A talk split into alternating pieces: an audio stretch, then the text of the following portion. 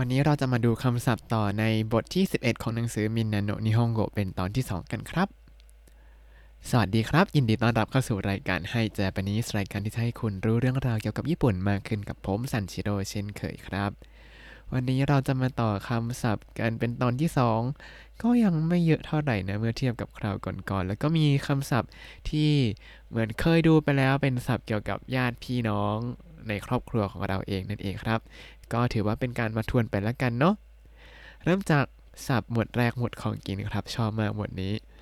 คำแรกりんご りんご りんごก็คือแอปเปิลครับ ผมชอบกินมากเลยเนี่ย ช่วงนี้ก็ยังซื้อมากินอยู่แต่ว่าแอปเปิลช่วงนี้นอกฤดูแล้ว ราคาก็แพงขึ้นแล้วก็ยังไม่อร่อยด้วยลูกก็เล็กอีกอก็พยายามหาผลไม้อื่นมาทดแทนอยู่ครับ ช่วงนี้ก็จะมีแตงโม ยังอะไรอีกอะเดี๋ยวจะถึงหน้าองุ่นมัสแคทแล้วครับ ราคาแพงนิดนึงแต่ว่าอร่อยมากเลยครับ แล้วก็ผลไม้อีกอย่างหนึ่งในบทนี้ก็คือมีกัง มีกังส้มครับ ส้มเนี่ยมักจะมาเป็นฤดูฤดูหนาวนะประมาณเดือนธันวาคม ส้มมิกังเนี่ยจะอร่อยมาก ลูกเล็ก รสชาติหวาน เปรี้ยวนิดๆแล้วก็ไม่มีเมล็ดเลยครับ กินกันเพลินเลย ต่อมาเป็นอาหาร นะจะเป็นอาหารเช้าของหลาย ๆ คนหรืออาจจะเป็นอาหารกลางวันก็คือサンドイッチ サンドイッチ サンドイッチเนี่ยก็ทับศัพท์มาจากคำว่าแซนด์วิชนั่นเองครับ แต่ช่วงนี้ผมก็ไม่ค่อยได้กินแซนด์วิชแล้วนะรู้สึกว่ามันแพงแล้วก็กินไงก็ไม่อิ่ม ก็เลยไม่กิน ต่อมาหลาย ๆ คนคงชอบแน่ ๆ เลยอันนี้カレー カレーก็คือแกงกะหรี่ครับ ถ้าใครชอบกินข้าวราดแกงกะหรี่เขาก็จะเรียกว่าカレーライス カレーライスข้าวราดแกงกะหรี่ครับ ต่อมาปิดท้ายด้วยของหวานก็คงจะดีเนาะหลายๆ คนก็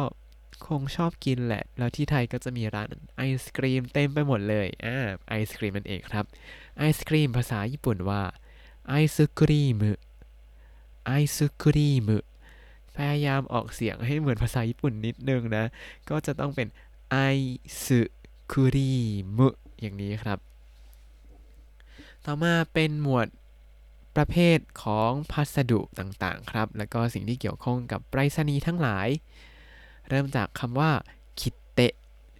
คิเตะแปลว่าสแตมครับคิเตะเนี่ยที่จริงเป็นคำย่อนะ มาจาก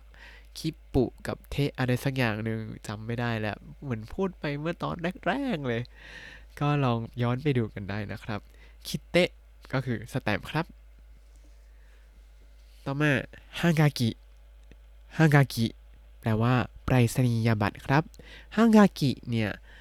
เดี๋ยวนี้ไม่รู้ยังส่งกันหรือเปล่าผมผมก็ยังส่งโปสการ์ดหาเพื่อนอยู่บ้างนะ แต่ว่าที่ญี่ปุ่นเนี่ยเขาจะมีเทศกาลส่งสคสอของเขา ก็จะเป็นไปรษณียบัตรนี่แหละครับ แต่ว่าจะมีความพิเศษนิดหนึ่ง ตรงที่ เขาจะเรียกมันว่าเนนกาโจครับ ก็คือเป็นสคสส่งความสุข ก็อาจจะทำโยโย่ปริ้นเองก็ได้ หรือว่าไปซื้อแบบสำเร็จรูปมาแล้วก็เขียนที่อยู่อย่างเดียวก็ได้ แล้วก็ปรษณียบัตรเนี่ย ถ้าซื้อที่ที่ทำการไปรษณีย์นะ เขาก็จะมีหมายเลขเอาไว้ด้วย เป็นหมายเลขคล้ายๆกับลอตเตอรี่ครับ แล้วพอ พ้นช่วงส่งไปรษณียบัตรกันเสร็จปุ๊บเขาก็จะประกาศหมายเลขที่ได้รับรางวัล ได้รับเงินรางวัล ก็เหมือนเป็นการ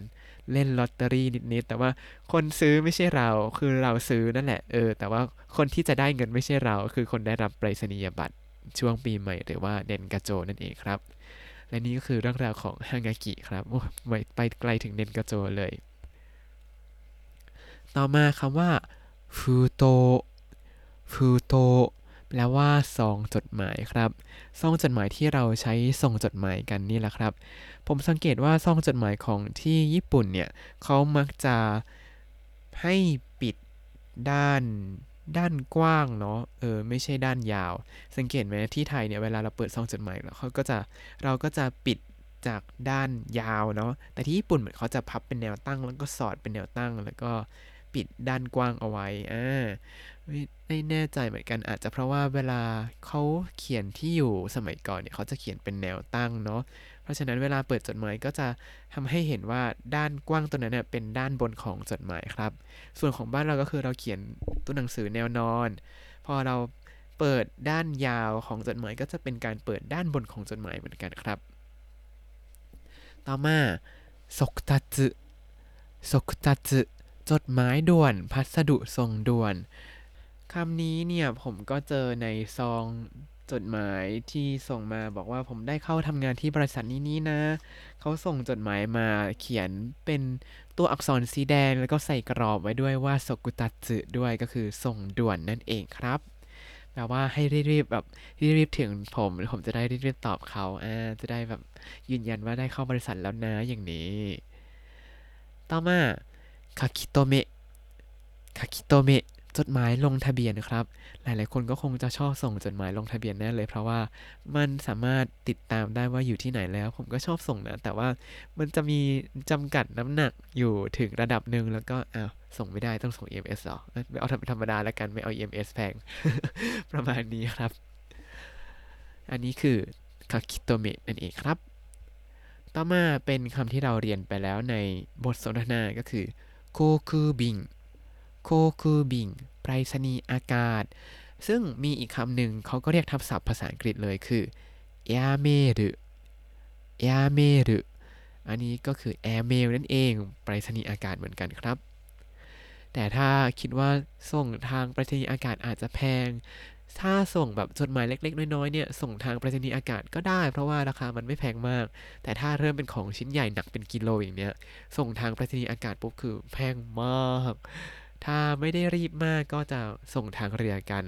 ส่งทางเรือเขาก็จะเรียกว่าฟูนาบิงฟูนาบิงก็คือจดหมายส่งทางเรือครับ ต่อมาจะเป็นคำศัพท์หมวดครอบครัวครับ แต่ว่าเราก็ได้เรียนไปหลายครั้งแล้วนะ ผมก็เอามาพูดอยู่บ่อยๆ ก็ถือว่าเป็นการทวนไปแล้วกันเนาะในตอนนี้ เริ่มจากคำว่าเรียวชินเรียวชินแปลว่า พ่อแม่หรือว่าบิดามารดาครับ ถ้าพูดว่าเรียวชินเฉยๆเนี่ยจะหมายถึงของเราซะส่วนใหญ่นะ แต่ถ้าจะเรียกพ่อแม่ของคนอื่นก็จะใส่โกเอาไว้ข้างหน้าก็จะเป็นโกเรียวชินโกเรียวชินก็คือคุณพ่อคุณแม่ของคนอื่นนั่นเองครับ ต่อมาเคียวไดเคียวไดเคียวไดเนี่ยถ้าดูคันจิก็จะเป็นพี่ชายกับน้องชาย แปลว่าพี่น้องนั่นเองครับ คำว่าเคียวไดในที่นี้เนี่ยจะใช้ได้กับพี่น้องทุกรูปแบบที่มีผู้ชายอยู่ อาจจะเป็นพี่ชายน้องสาว พี่สาวน้องชาย หรือว่าพี่ชายน้องชายเป็นชายล้วน ก็เรียกเคียวไดหมดครับ แต่ว่าถ้าเป็นสาวล้วนเนี่ยจะไม่ค่อยใช้เคียวไดนะ จะใช้คำว่าชิไมชิไมถ้าดูคันจิก็เหมือนกันจะเป็นพี่สาวน้องสาวครับ คือพี่น้องที่เป็นผู้หญิงล้วน ก็จะใช้กับบ้านที่มีพี่น้องเป็นผู้หญิงล้วนเท่านั้น อันนี้เหมือนเป็นคำเฉพาะเลย ซึ่งเคียวไดก็จะครอบคลุมมากกว่าเนาะต่อมาจะเริ่มดูย่อยๆ ไปทีละคำครับคำว่าอันนิอันนิคือพี่ชายแต่ว่าเป็นพี่ชายของเรานะอันนิก็คือใช้เรียกพี่ชายของเราเอง หรือถ้าจะเรียกชื่อแล้วก็ตามด้วยพี่ เหมือนกับที่เราเรียกว่าพี่แล้วก็ตามด้วยชื่อใช่ไหมเขาก็จะเรียกชื่อแล้วก็นี่ซังชื่อแล้วก็ตามด้วยนี่ซังครับ ส่วนถ้าเรียกพี่ชายของคนอื่น เราจะเรียกว่าโอนี่ซังโอนี่ซังแปลว่าพี่ชายของคนอื่น เป็นการให้เกียรติเพราะใส่โอไว้ข้างหน้าด้วยนะ หรือถ้าเราแบบเดินเดินเดินไปย่านที่แบบ เขามีผับมีบาร์ร้านกินดื่มเยอะๆเนี่ยก็จะมีพนักงานมายืนเรียกโอนี่สั่งโอนี่สั่งอย่างนี้จะเรียกคุณผู้ชายนะ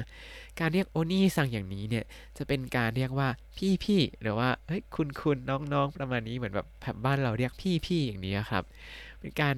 เรียกคนที่ไม่รู้จัก แต่ว่าเอ้ยยังดูหนุ่มๆอยู่หรือว่าอาจจะแก่ว่าเรานิดนึงอะไรอย่างนี้ก็จะเรียกโอนี่สั่งหมดเลยครับ ยังใช้ในกรณีไหนอีกนะ ก็จะมีแบบว่า เออ ถามทางอย่างนี้ โอนี่สั่งอันนี้รู้จักอันนี้ไหมอย่างนี้ ผมก็ไม่ค่อยได้โดนเรียกเท่าไหร่ อาจจะเพราะไม่ค่อยออกนอกจากบ้านหรือเปล่านะ อะ แล้ว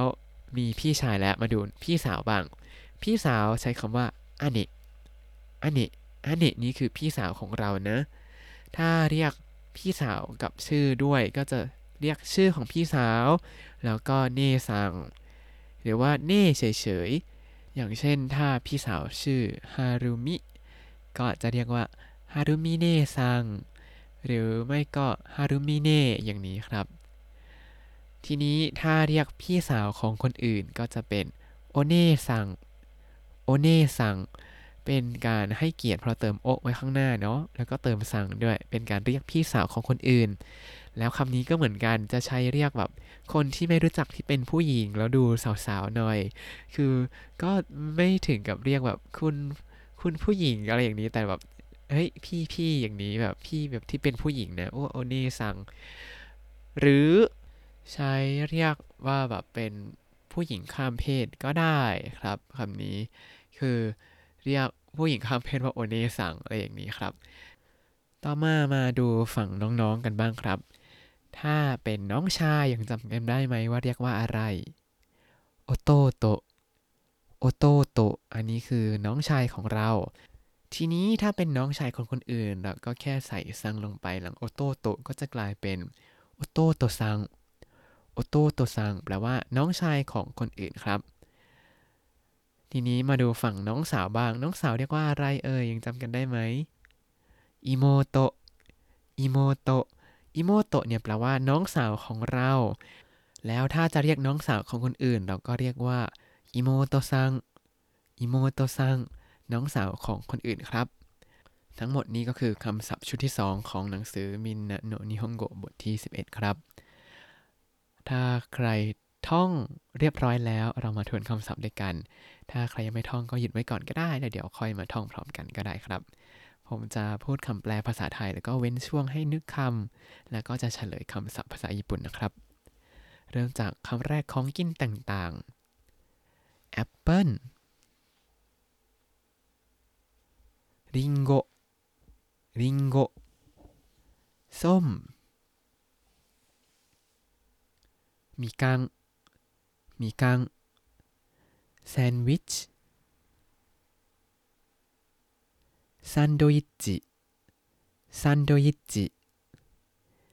ข้าวราดแกงกะหรี่คาเรไรซ์คาเรไรซ์ไอศครีมไอศครีมไอศครีมสแตมป์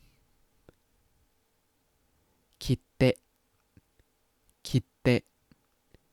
ไปรษณียบัตรฮังกากิฮังกากิซองจดหมายฟูโตฟูโต จดหมายด่วน พัสดุส่งด่วนสกุตัตสกุตัตจดหมายลงทะเบียน 書き留め書き留めไปรษณีย์อากาศโคคูบิงโคคูบิงหรือทับศัพท์ว่ายาเมรุยาเมรุจดหมายส่งทางเรือฟูนาบิงฟูนาบิง ต่อไปเป็นคำศัพท์หมวดครอบครัว พ่อแม่บิดามารดา เรียวชิน เรียวชิน พี่น้องที่มีผู้ชาย เขี้ยวใด เขี้ยวใด พี่น้องที่เป็นผู้หญิงล้วนชิไมชิไมพี่ชายของเรา อันนี้อันนี้พี่ชายของคนอื่น หรือว่าอาจจะใช้เรียกพี่ๆที่เป็นผู้ชายโอนี่ซังโอนี่ซังพี่สาวของเราอันนี้อันนี้พี่สาวของคนอื่น หรือว่าใช้เรียกพี่ๆที่เป็นผู้หญิงโอเน่ซัง โอเน่ซัง น้องชายของเรา โอโตโต โอโตโต น้องชายของคนอื่น 弟さん 弟さん น้องสาวของเราอิโมโตอิโมโต น้องสาวของคนอื่น 妹さん 妹さんถ้าคุณติดตามรายการให้ Japanese มาตั้งแต่ episode ที่ 1 คุณจะได้เรียนรู้คำศัพท์ภาษาญี่ปุ่นทั้งหมด 3,270 คำและสำนวนครับ ตามไปดูคำศัพท์ได้ในบล็อกตามลิงก์ในคำอธิบายเลยนะครับ แล้วก็อย่าลืมติดตามรายการให้ Japanese กับผมซันชิโร่ได้ใหม่ในทุกวันจันทร์ถึงศุกร์ได้ทาง Spotify YouTube แล้วก็ Podbean ครับ ถ้าชื่นชอบรายการให้ Japanese ก็อย่าลืมกดไลค์ Subscribe แล้วก็แชร์ให้ด้วยนะครับ ถ้าอยากพูดคุยหรือว่ามีอะไรอยากให้แนะนำเพิ่มเติมติชม ส่งข้อความเข้ามาได้ทาง Facebook ให้ Japanese หรือว่าคอมเมนต์ใน YouTube ได้เลยครับ วันนี้ขอตัวลาไปก่อนมาตาไอมาโช สวัสดีครับ